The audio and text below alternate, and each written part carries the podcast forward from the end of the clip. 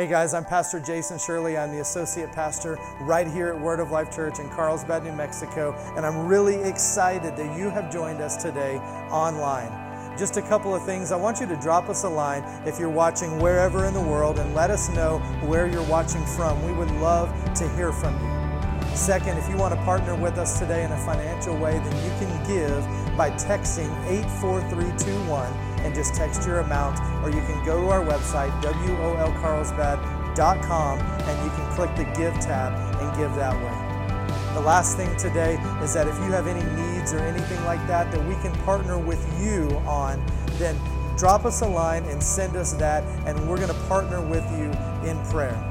I believe today is going to be a wonderful day. I want you to open up your heart to receive from the Word of God today, and always remember that God is madly in love with you. Let's get to the service. Praise God. Well, I've got just a couple things to share with you real quickly. I'm going to fast forward this part because I won't fast forward the word. Uh, I've done that before and going to do it again. And uh, so we're going to take time with the word today. Praise God. You know, man, I am I am thrilled uh, just to see what God is doing. Praise God. Praise God. But next Sunday, as part of our service, we will be doing water baptism. So if you want to be baptized with water, there is a sign up list out on the counter in the foyer. Please sign your name there and give me a contact number so I can get a hold of you and uh, just confirm on that. And uh, so do that. Secondly, tonight from 6 to 7.30 is leadership training. If you are a leader, want to be a leader, or you just want some good leadership skills, praise God. That's what this is all about is, is our, our training.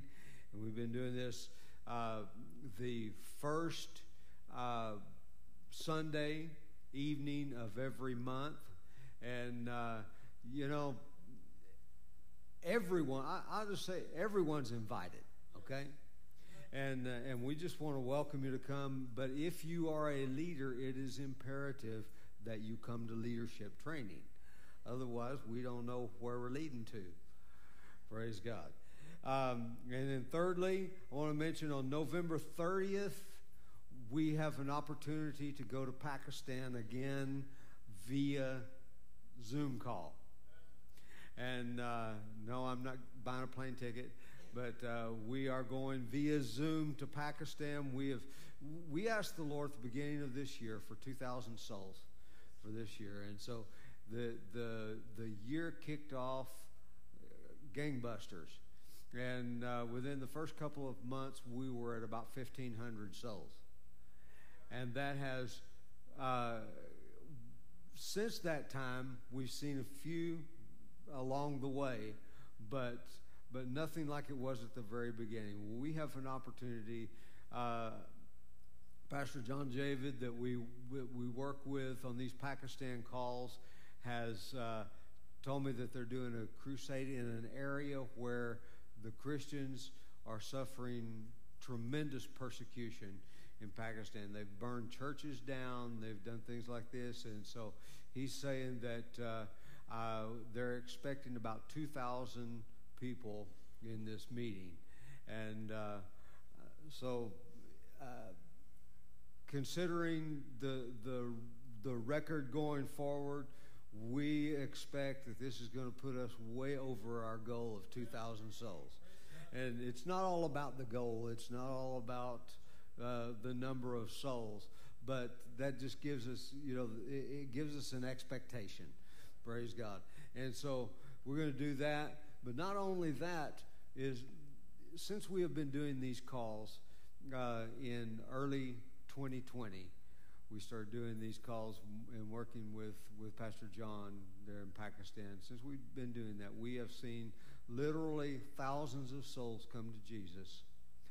And uh, uh, secondly, we have seen hundreds of people receive healing for their bodies.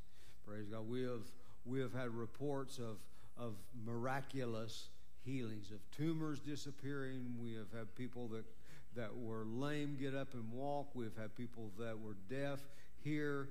We've had uh, sight restored. We've had very miraculous kinds of healings that have taken place and that have been reported to us.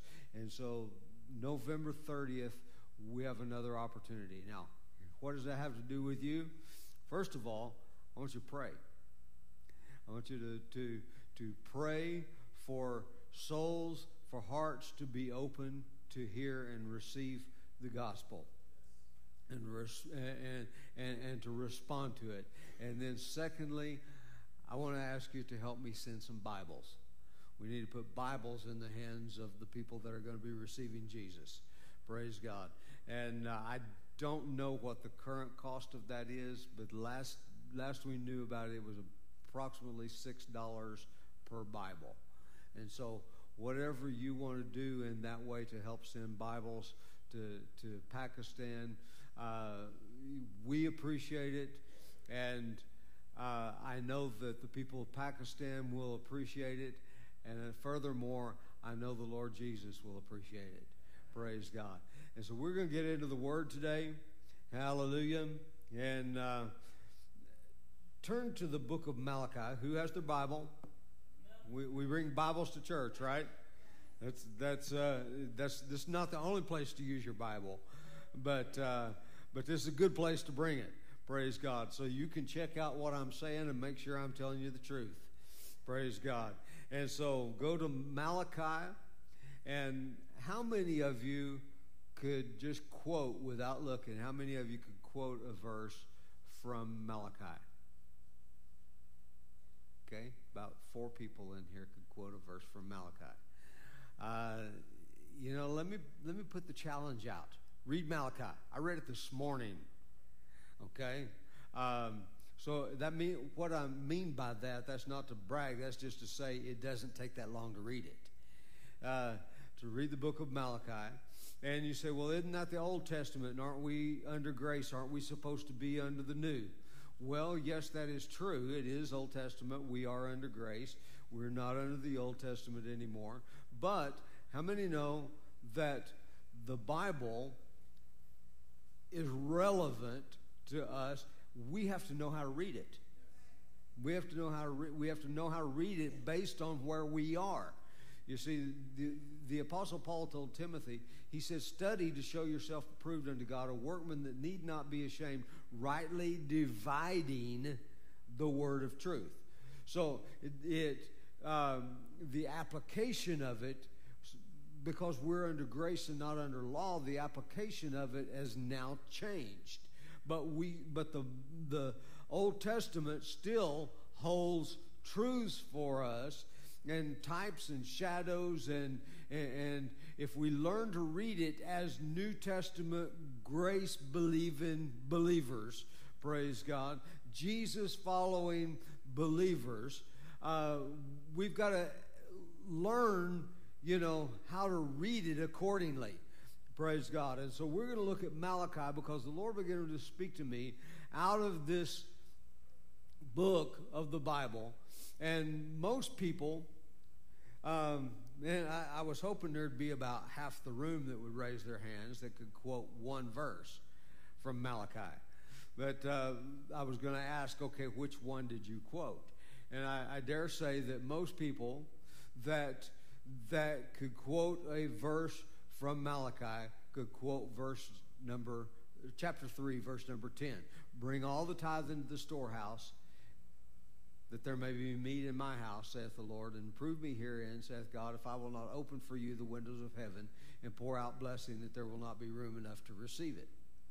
And most Christians that can quote from Malachi know that verse. And it's sad that many of them don't know any more than that, but they know that one verse. Let me give you a new one here to memorize. Okay? And, and I want you to look at the first chapter, the second verse. And the reason I want you to look at this one is because of how it starts off. In fact, I, am not even going to ask you to, to uh, memorize the whole thing, just the first part of it. The first part of verse number 2, chapter 1, says, I have loved you, says the Lord. I have loved you, says the Lord. Most Christians think the book of Malachi is all about tithing. It's all about their money, it's all about bringing offerings. But he tells us here with his very these are the Lord's very first words in this book of the Bible through the prophet Malachi. He says, "I have loved you." So I want you to read this book with the understanding the Lord loves you. So everybody say with me, the Lord loves me. Let's say that one more time convincingly. The Lord loves me. Praise God. Praise God. Now, God began to show me some things out of this chapter. In fact, if we um, are out of this book, if we look at chapter 3, and yeah, this is the one that I said you could probably quote from. Um, but chapter 3, and in verse number 8, he says, Will a man rob God? Yet you have robbed me. But you say, and now notice here how he's stating this. He's saying, You're saying this, um, you know, and I say, Will a man rob God? But you say, in response, How we robbed you? You know. In fact, in that first uh, chapter, verse number two, he says, I have loved you. Yet you say, In what way have you loved us? If you have loved us, see how many Christians today are saying, Well, you say the Lord loves me. Well, in what way has He loved me? How has He loved me? You know, I, am still having trouble. I'm still having problems. I'm still, you know, challenged in life. So, how is it that you say the Lord loves me? Now, all the way through, it's only four chapters in the book of Malachi, and all the way through this book, the, the Lord deals with that issue. God makes a statement, and then the people say, He says, But you have said, Well, how? How is that? How is that? Will a man rob God? Well, in what way have we robbed you? And the next thing that he says in what way have we robbed you? In tithes and offerings. Now, notice what he did not say. This is how we have read this. This is how I read this for many years. In, in what way have we, we robbed you? By withholding the tithes. But that's not what it says. He says, You have robbed me in tithes and offerings. You have robbed me in tithes and offerings. He didn't say, You have withheld the tithes and offerings. He says, You have robbed me in tithes and offerings. So, in the process of bringing your tithes and offerings into the storehouse, the way that you are doing that, you have robbed me. So, if we're bringing the tithes, how are we robbing God of tithes and offerings?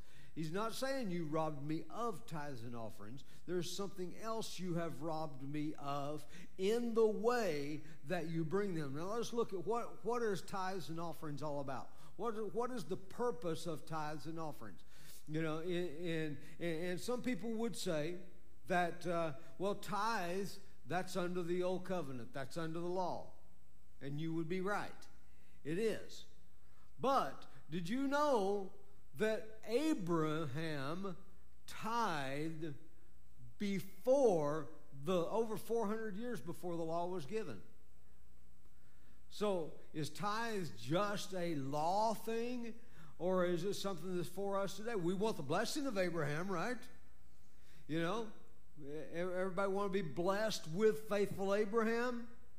Jesus is called the seed of Abraham, not seeds, but seed as of one, not seeds as of many, but seed as of one. And so we want the blessing of Abraham. We want to be blessed with faithful Abraham. But, some, but then we want to say, well, tithing was under the old. And so we don't have to do that anymore. That was under the law. Well, it was under the law, but it was also before the law. Now, what was the purpose of tithe? and, the story goes like this in, in, in the book of Genesis, Abram, Abraham had received news that his nephew Lot had been carried away in battle. And so he put together an army of his household servants and he went after these kings that had taken Lot as a prisoner of war. And he went after them and he overthrew those kings. And God gave him the victory. There was no denying that the victory that Abraham won over these kings was the work of God. And so Abraham rescued Lot, took him back, and as he returned from the battle with the spoils of the battle, he returned and um, the, the scripture says that one Melchizedek came out and met him. He says Melchizedek was priest of the Most High God, but he was a type. If you read the book of Hebrews, we find out that Melchizedek was a type of Jesus Christ. And Melchizedek, the reason is that nobody knew where he came from. He was the, he was the king of Salem, which Salem means peace. And Salem at Abraham's time actually became Jerusalem. Okay, so he was the king of prehistoric, uh, or not prehistoric, but, but the, the early Jerusalem before it was known as Jerusalem. He was the king. And he comes out and he offers, a, a, a, brings bread and wine, and he gives Abraham bread and wine, and bread. He was, there's, here's a type of the broken body of the Lord Jesus. That's why we partake of the bread at communion, to remember the broken body of Jesus. Uh, wine the, to, to celebrate the blood of Jesus. Now, this is the uh, thousands of years before Jesus came and, and gave his life. And so um, Melchizedek comes out, he brings bread and wine, and, and um, he blesses Abraham. And Abraham gives him a tithe of all, a tithe of all the spoils of the battle. Now, why did he? Why did Abraham do that? He did that to recognize. In, in fact, one, one king said he, he came out and he told uh, Abraham, he said, just, you know, you know, you go ahead and take all the spoils of the battle, just give me the, just give me the people. Just give me the, the, the ones that you have taken captive. Just give them. And, and uh, Abraham says, I won't even take a shoe latchet from you. He says, Because I don't want it to be misunderstood that you have made Abraham rich. He says, It is God. I have lifted my hand to the Lord Most High, possessor of heaven and earth, that it is He who has made me rich. And so when Abraham brought out the, uh, or, or gave the tithe to Melchizedek, he gave it to recognize and acknowledge that God Most High is the one who had given him the victory and who had made him rich. Now, let me ask you this Has that changed under grace? Is it is somehow you got your wealth? You say, Well, I'm not wealthy. Oh my goodness. You are too. You are too. You know, you, you woke up this morning, you know, you probably ate breakfast. You probably got to go a place to go take a nap, you know, this afternoon. You're rich, all right? How'd you get that way? The Lord Most High has made you rich. Praise God. Praise God. And so, um, you know, Abraham gives a tithe of all. He lifts his hand and he says, I give this tithe to acknowledge that it is the Lord Most High that has made me rich. Now, what had they done in the book of Malachi? When they brought the tithe, they did not honor the Lord with the tithe. It had simply become a law, a commandment. It had simply become what they were commanded to do, so they did it. And in fact, we know they brought that they brought uh, at least part of the tithe. Malachi 3 tells us bring all the tithe into the storehouse, not just part of it, but they had brought at least some of it because here in, in, in the book of Malachi, he says, he says, You have brought to me that which was blind. You brought to me sacrifices that were that were blind. You know, you went out to choose a sacrifice to bring to me, and you picked out the one in your flock that was blind. You picked out the one that was sick. You picked out the one that you you know was no good to you. You picked out the one that that the wolves had attacked and that the wolves had, had, had nearly killed. That's the one you picked out and you brought that to me. Now offer that to your governor and tell me if he's, he's going to accept that. And that's, that's what he's dealing with in the book of Malachi. He says, You brought that to me. He says, You have said it is, it is burdensome to follow the Lord. You know, oh, it's a burden to follow the Lord. And so, what they had robbed him from was his honor. Was his honor. And many times today, you see the people that are saying, Well, I'm under grace and I don't have to tithe, they're taking away the honor. They're taking away the honor.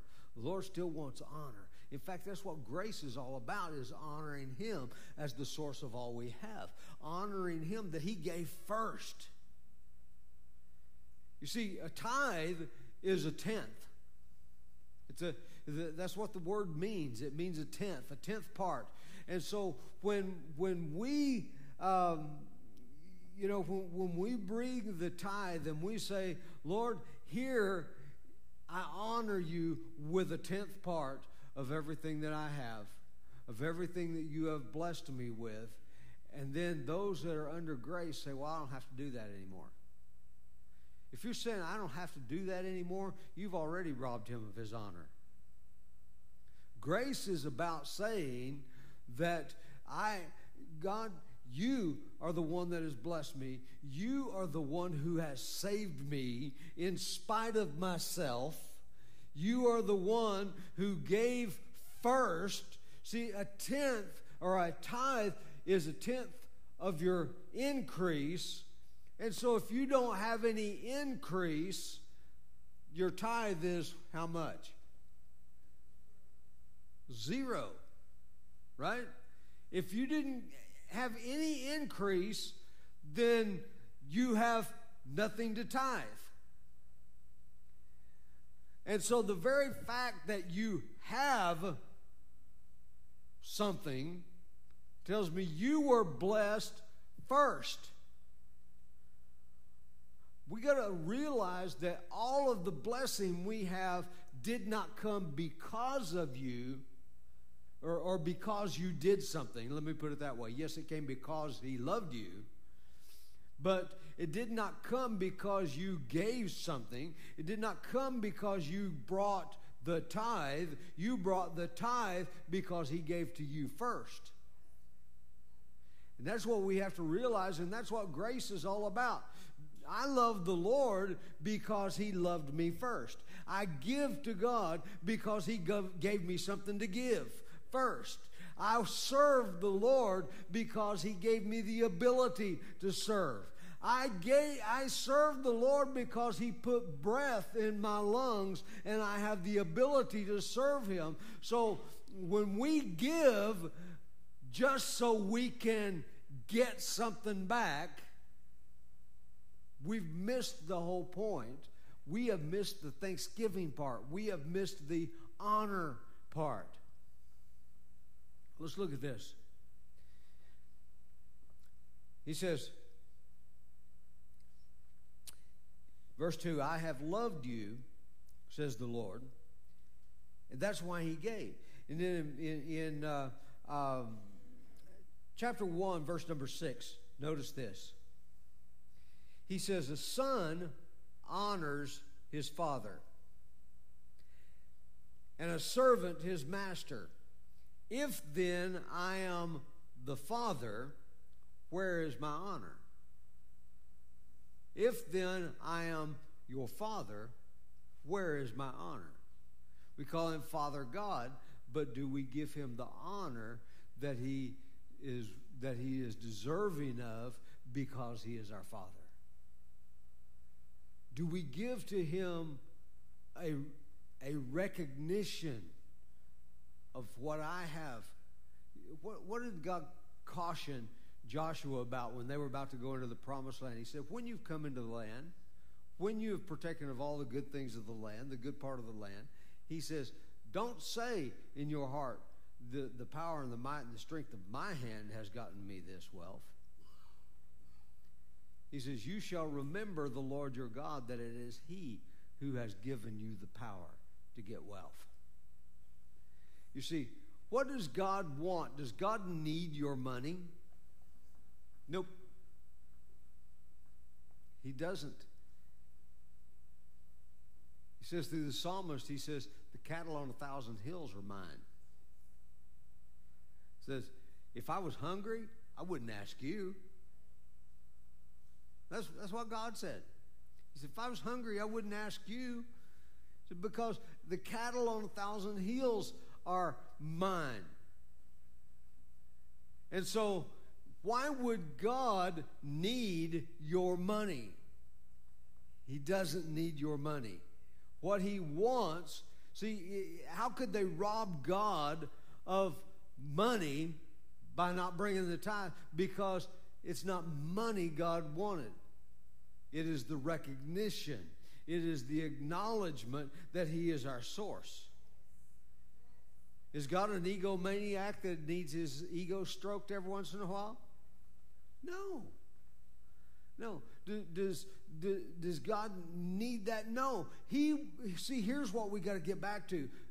Chapter 1, verse 2 I have loved you. How have you loved us? Well, I gave you something you can tithe. I gave you blessing. I gave you my goodness. I poured out all I've provided for you. You know, it's kind of like the it's kind of like the kid that you know the, the teenager's been well provided for their entire life well taken care of. You know, they got all the, they, they've got the shoes they want, they've got the jeans they want, they've got the car they want, they want air, all this stuff that they want. They, it's been well provided for them. They're well fed. They sleep in a nice, comfy bed every night. And then when the parent says, I need you to clean your room, they go in the room, they throw everything under the bed and come out griping, saying, You know, you just want me, to, uh, I'm not your slave.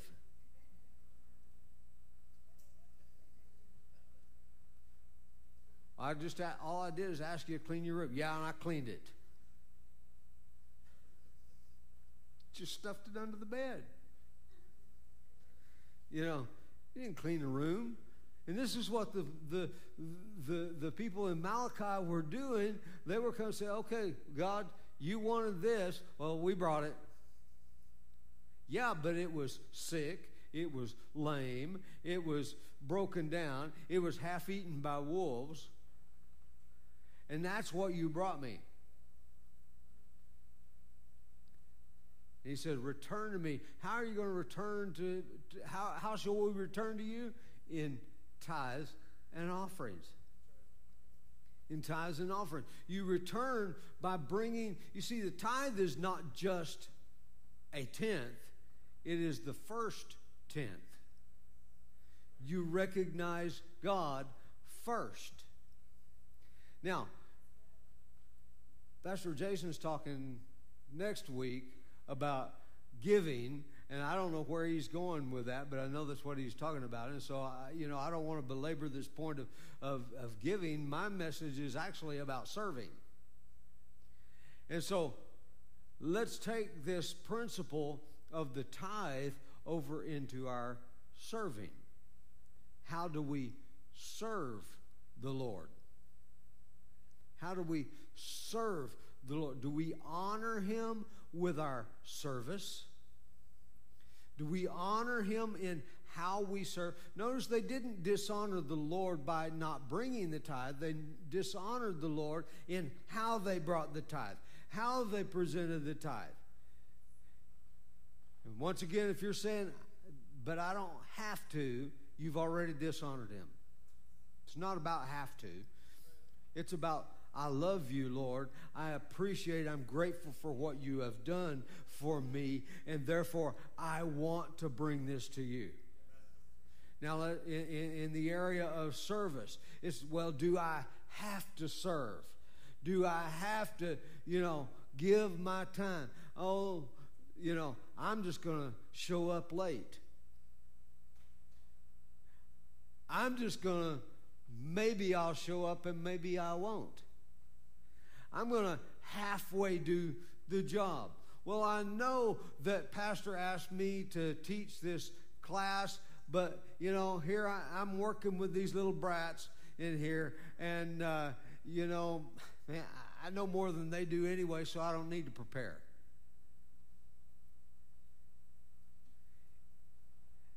That's not how Berta and BC. Uh, that's not how they think. Okay, let me just tell you that. I, I know they don't think that. They love your little. No, I mean they love your kids. They love your children. Uh, I'm just teasing. I'm just trying to make you laugh. All right, it worked. Uh, but uh, you know that's that's not how they see it. They don't see your kids as little brats. They see your kids as little blessings.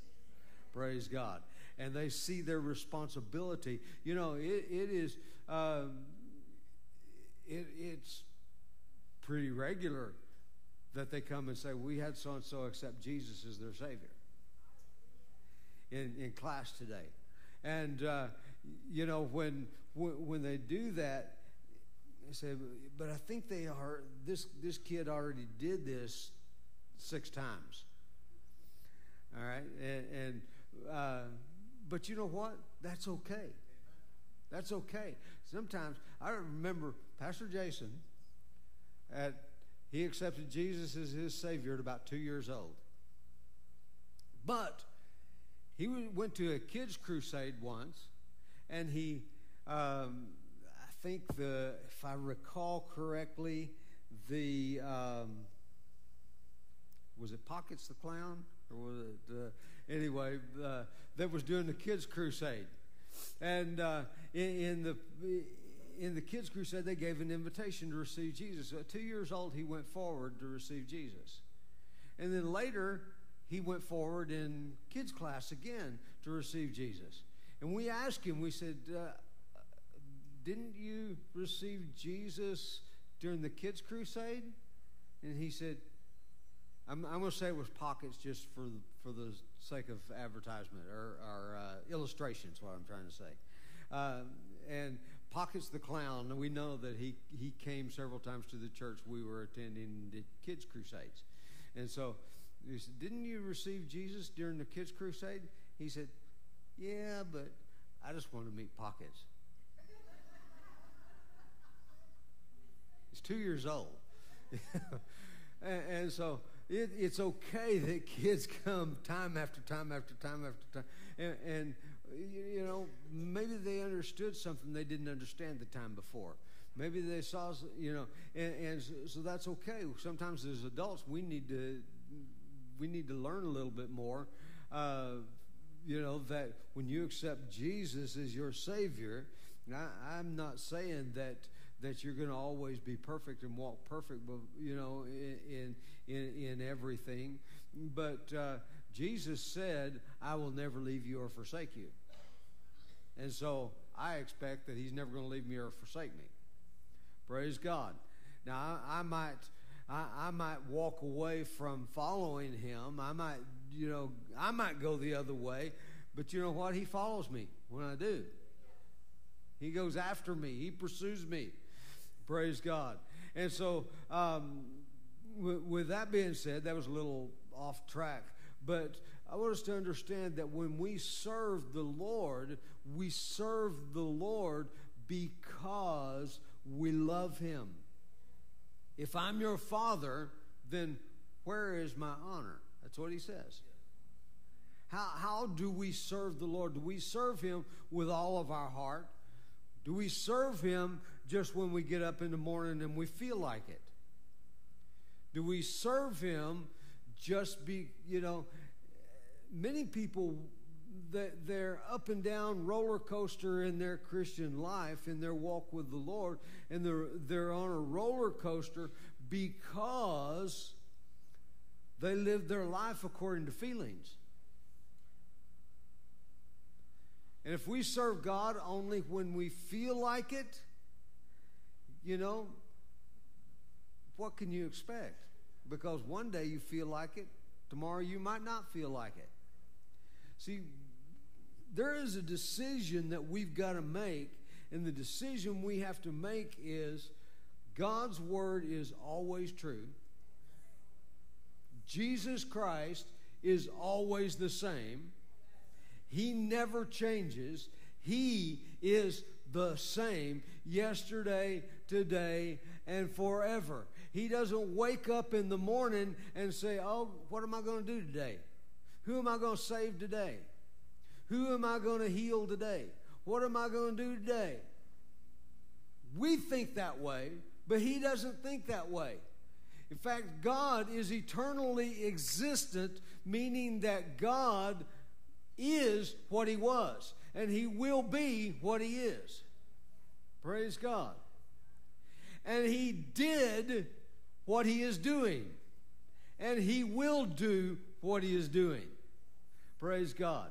And so when when um, when we come to God and we ask Him to do something, often He'll say, "I already did," because He is eternally existent. God's not going to do something today. Now, you say, maybe some of you are, are, about to quote the scripture that says, I will do a new thing. Well, what he means by that, he doesn't mean he's going to do something he's never done before. What he means is he's going to manifest something new in the earth today. God is not on a uh, uh, does not function in the realm of time like we think. God functions in a, an eternal realm. That's why when we depart this life, we will spend eternity with the Lord. Praise God. Because there, there is not a time schedule in, in, in eternal things. That's why the scripture says he is the same yesterday, today, and forever. Praise God. Because he's not on a time schedule like we think of it. Praise God. Now, so so so what does that mean exactly? You know, does God? Uh, well, God functions. He he invades our space. Our space has a time schedule.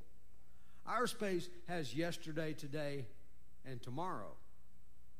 Our schedule has time past and present and time future.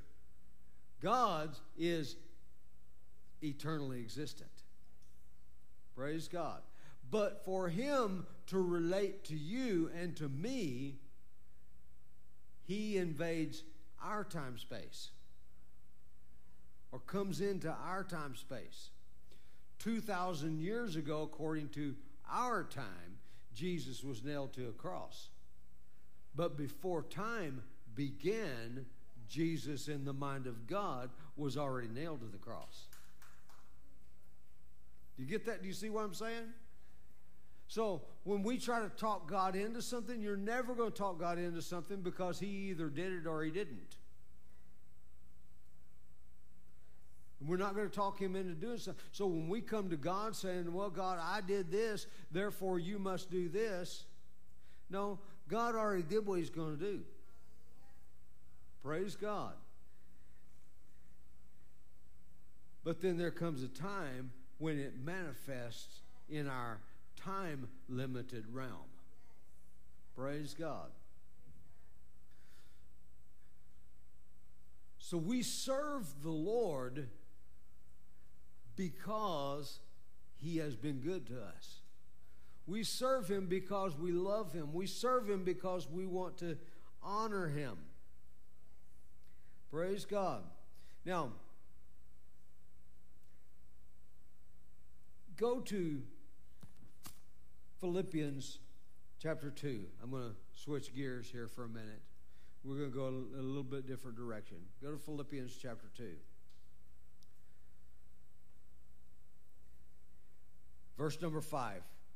Let this mind be in you, which was also in Christ Jesus, who being in the form of God did not consider it robbery to be equal with God but he made himself of no reputation, taking the form of a bondservant and coming in the likeness of men. And being found in appearance as a man, he humbled himself and became obedient to the point of death, even the death of the cross. Now, notice here, Jesus, it says, though he was in the form of God, thought it not robbery to be equal with God. That's another way of saying he was God. Jesus was God.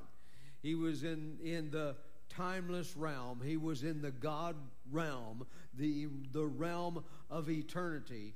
But there came a point in time on our schedule when the fullness of time had come. God sent forth his son. So Jesus humbled himself and he took on our time limit. He humbled himself and he took on himself our limitations. When he took on himself our limitations, he took upon himself the fact that he could be at one place at one time. He took on the fact that he could not, in and of himself, now as God, he could do anything he wanted to do. And God, he, eh, as God, he was a creator. The Bible says all things were made by him and for him, and and, and without him, nothing was made that was made. He is the creator. He was in the beginning. John tells us in the beginning was the Word, and the Word was with God, and the Word was God. And the Word became flesh and came and dwelt among us. So the Word, He took on all of our limitations, and He came and dwelt in this world in this time limited space. He came and dwelt here among us. And as a man, he could not just do anything he wanted to do. As a man, he had to do things the way we do things. This is why when Jesus was tempted in the wilderness after 40 days of fasting, how many think it would be natural to be hungry after 40 days of fasting? I'm hungry after 40 minutes of fasting. You know, so uh, he was hungry after 40 days of fasting. And so the tempter came to him, the, the devil came to him, and he said, If you're the Son of God, then command these stones to be made into bread. Well, how many know that's not the normal way we get our bread? Anybody turned any stones into bread lately? That, that's that's that's not the normal way we get we get our bread, you know. Um, and so Jesus, he came to this earth to be the Son of Man. That's why almost exclusively, not, not totally exclusive, but almost exclusively, he refers to himself as the Son of Man. Not the Son of God, but as the Son of Man. And, and you'll, you'll see here in a moment why this was so important. But he came as the Son of Man, and the sons of men don't just turn stones into bread. But he came to function as a man, so therefore he had to wait to break that fast until he could get some bread the way people get bread. And so, um, you know, if at any time he decided I'm going to function like God, you know, and, and use my God, you know, I'm to I'm to be God for a moment now, and I'm just to go ahead and turn these stones into bread. If if he had done that, he would have blown the whole plan. The plan was that he would come to this earth, he would take our place, he would become us here on this earth. He would die on a cross as us. What did Jesus say about you know, he compared himself to, to Moses lifting up the serpent in the wilderness. And he said this He said, you know, uh, that if I be lifted up from the, from the earth, I will draw all to me.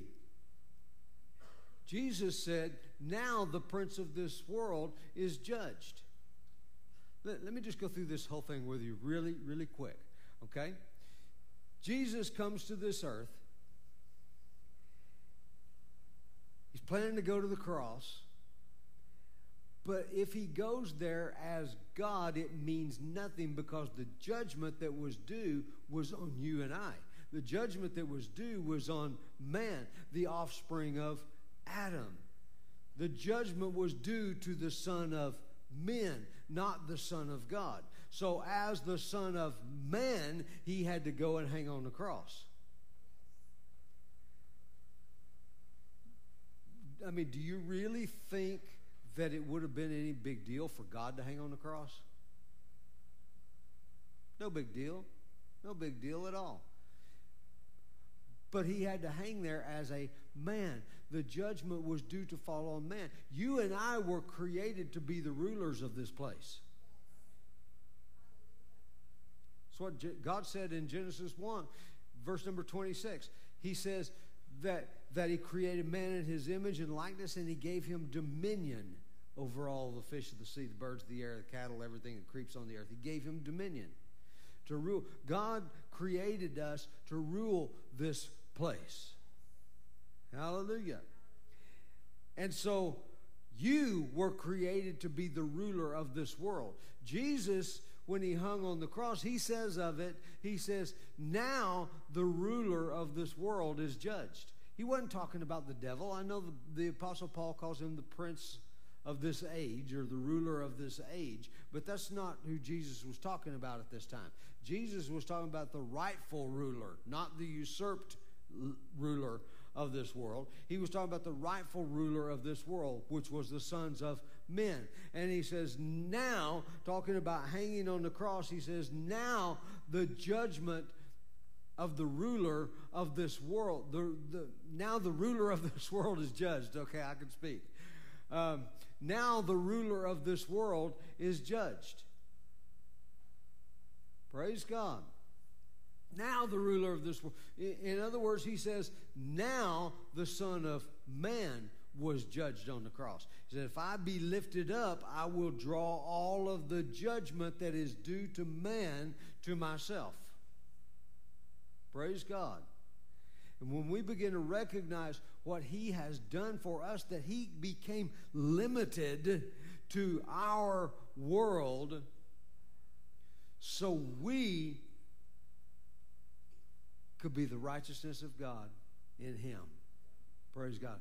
He became limited and took our place. He hung on a cross so the judgment doesn't have to fall on you, but it fell on Him. And sometimes we fail to recognize what he did. But when we realize what he did, what, he, what did Malachi say? He said, If I'm a father, where's my honor? He said, If I'm a master, then, then where's, where's my honor? And see, many times the way that we serve God is dishonoring to the Father, is dishonoring to the Master. Is dis- and then we wonder,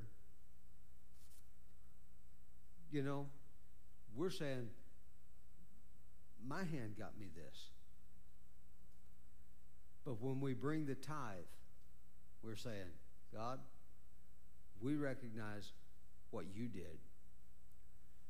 When we serve, we recognize Jesus, you humbled yourself. What did he say there in Philippians? Let this mind be in you, which was in Christ Jesus. How was Jesus thinking? Was Jesus thinking, I'm going to give the bare minimum? No. Jesus willingly gave all. He willingly gave all. And because he willingly gave all, the person who understands grace realizes he willingly gave all. The person who understands grace says there is no way I can give the minimum. The person who understands grace says there's no way I can halfway serve. This is my life. I give my life for this, not because he demands my life. He gave his life with no strings attached. So it's not because he's demanding my life. No, it is because he gave his life with no strings attached that I want to give my life. This is what grace is all about. Grace is not about the minimum. What can I get away with? What can I not do? What can I halfway do? That is not an understanding of that is a law mentality. In fact, the people of Malachi, the the uh, at the time of Malachi's writing, they had been under the law for 1100 years. And at the time of Jesus coming, make that 1500. Because at the time of Malachi's writing, 1100 years, then God became silent, and for 400 years, God was silent. And then he sent Jesus into the world. Praise God. In fact, Malachi talks about, he says, I'm going to send a messenger before you. I'm going to send one to prepare the way. He's talking about John the Baptist would come into the world and he would prepare the way for Jesus. Praise God. And John the Baptist came into the world, but but 400 years prior to that, God was silent. How many of you, you know, how many of you would notice if God was silent? Does, you know, if he don't ever talk to you anyway, maybe he's talking, maybe you're not listening. Maybe he's talking, maybe you're not hearing. But I'm telling you, the, for 400 years, he was silent. He did not speak to the people. There was not a prophet with a word from the Lord for 400 years. Then Jesus comes on the scene. But here's what we see 1100 years had produced this 1100 years of law did not make the people better. 1100 years of the law made them say, I did this. You know, God, you're just asking for my stuff. God, you're asking for my money. God, you're asking. Now, reason I say that is because today, now we're 2,000 years beyond the cross. We're 2,000 years beyond God giving his son Jesus on the cross. And now people are saying, My hand got me this wealth. I worked hard for that. I'm not going to just give that to some preacher. I'm not going to just give that to some church. I'm not going to just waste my time down there at the church every day. I'm just not going to spend all my time serving. I'm just I'm not going to show up when they need help because after all it's my time. After all, it's my only day off.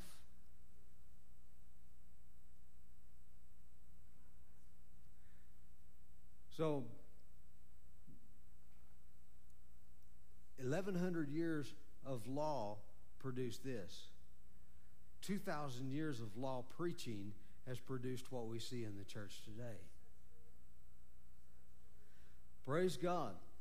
When we understand what Jesus did for us,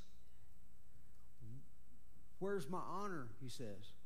Where's my honor? Do you honor me in your service? Do you honor me with what you give? Do you honor me with your finances? Do you honor me with your life? And when we get grace,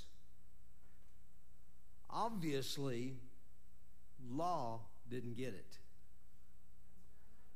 Law did not accomplish what needed to be accomplished. Praise God. I am so glad to know that He gave demanding nothing from me. Now I am. Did you know you can't give? You know, how many of you went down to the water department this this month and you said, "Here, I'm going to give you this money." Just because I want you to be honored. So I'm going to give you this money. They would laugh at you, and you know, you owe them that money. Did you realize you can't give the tithe? I mean, you, you I, I, no, let me, let me say that. I said that wrong. You can't pay the tithe, is what I meant to say. You can't pay the tithe. You can only give the tithe. You realize that your service to the Lord, if He's demanding it, it is payment, but if He is not demanding it, but you give it, it is honor to Him? They weren't dishonoring the Lord by withholding the tithe. They were dishonoring the Lord in how they brought it.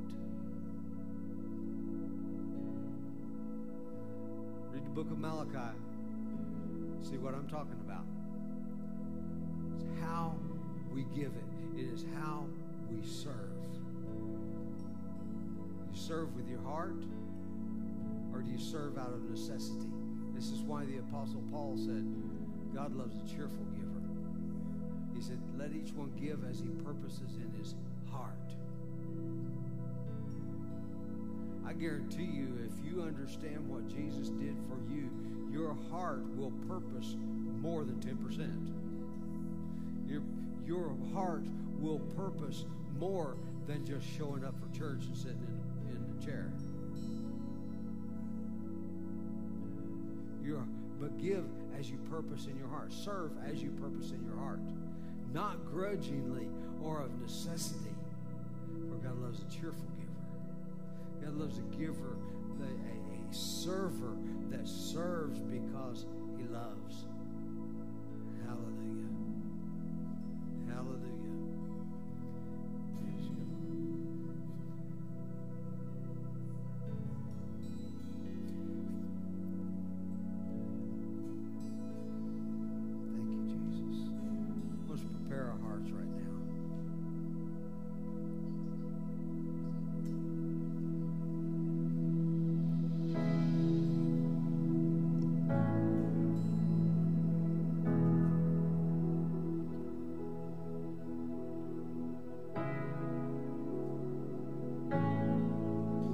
Would stand with us in worship.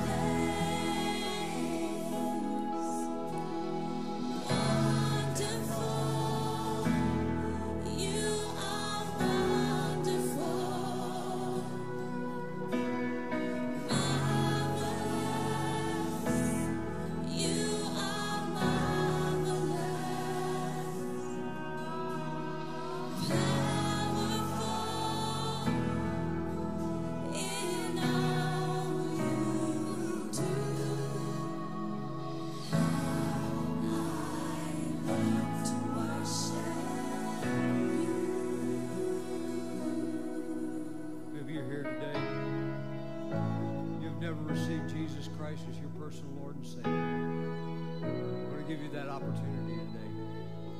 Praise God.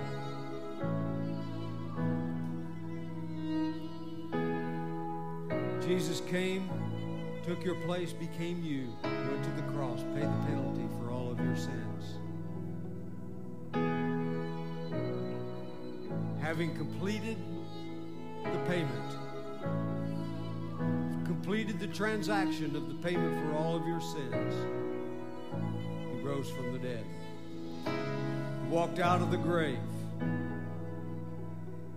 And all he asks from you today is to believe that and receive that. The Apostle Paul said it this way in, in uh, Romans chapter 10, verses 9 and 10 that if you confess with your mouth the Lord Jesus believe in your heart that God has raised him from the dead, you will be saved.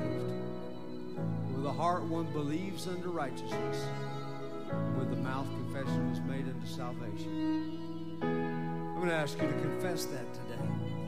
I'm going to ask you to confess what you believe today. Maybe you've confessed it a thousand times. Maybe you've never confessed it.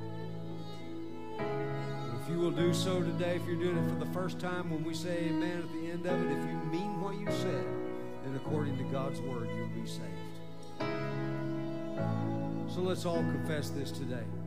Say, God in heaven, I believe that you sent your son Jesus, that he died on a cross for me, paid the penalty for all my sins, and then you raised him from the dead so I could have new life.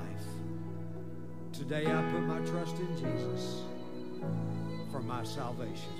I call you Lord. Thank you for saving me. Amen.